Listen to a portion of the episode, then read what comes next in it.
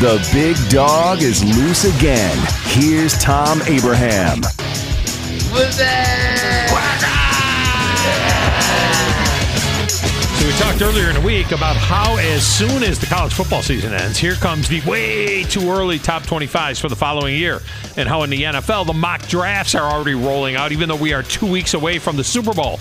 Well, the other thing that we get way too early is the Super Bowl odds for next year's Super Bowl. That's right. You can get down right now on who will win the 2020 Super Bowl. So let's take a look. The favorites, well, it's always the Patriots, right? Just like Alabama is always favored to win the national championship.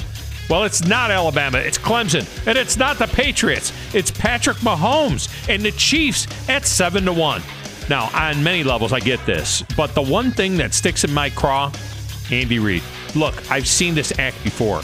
Chuck Knox in the 70s, Marty Schottenheimer in the 80s, Marv Levy in the 90s, and now Andy Reid in the 2000s. Guys that win a boatload of games, but don't seem to ever be able to raise that big silver trophy.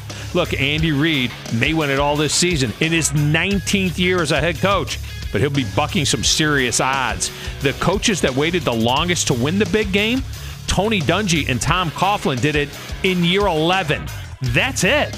Most of the guys that have won the Super Bowl have done it in their first five to eight years as a head coach. I mean, look, man, facts are stubborn things.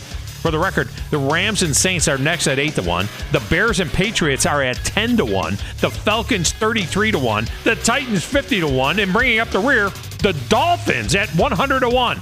Also, Freddie Kitchens and his merry band of Browns 25 to 1 right after the Dallas Cowboys. Listen for Thom Abraham throughout the day on 97.7 The Zone.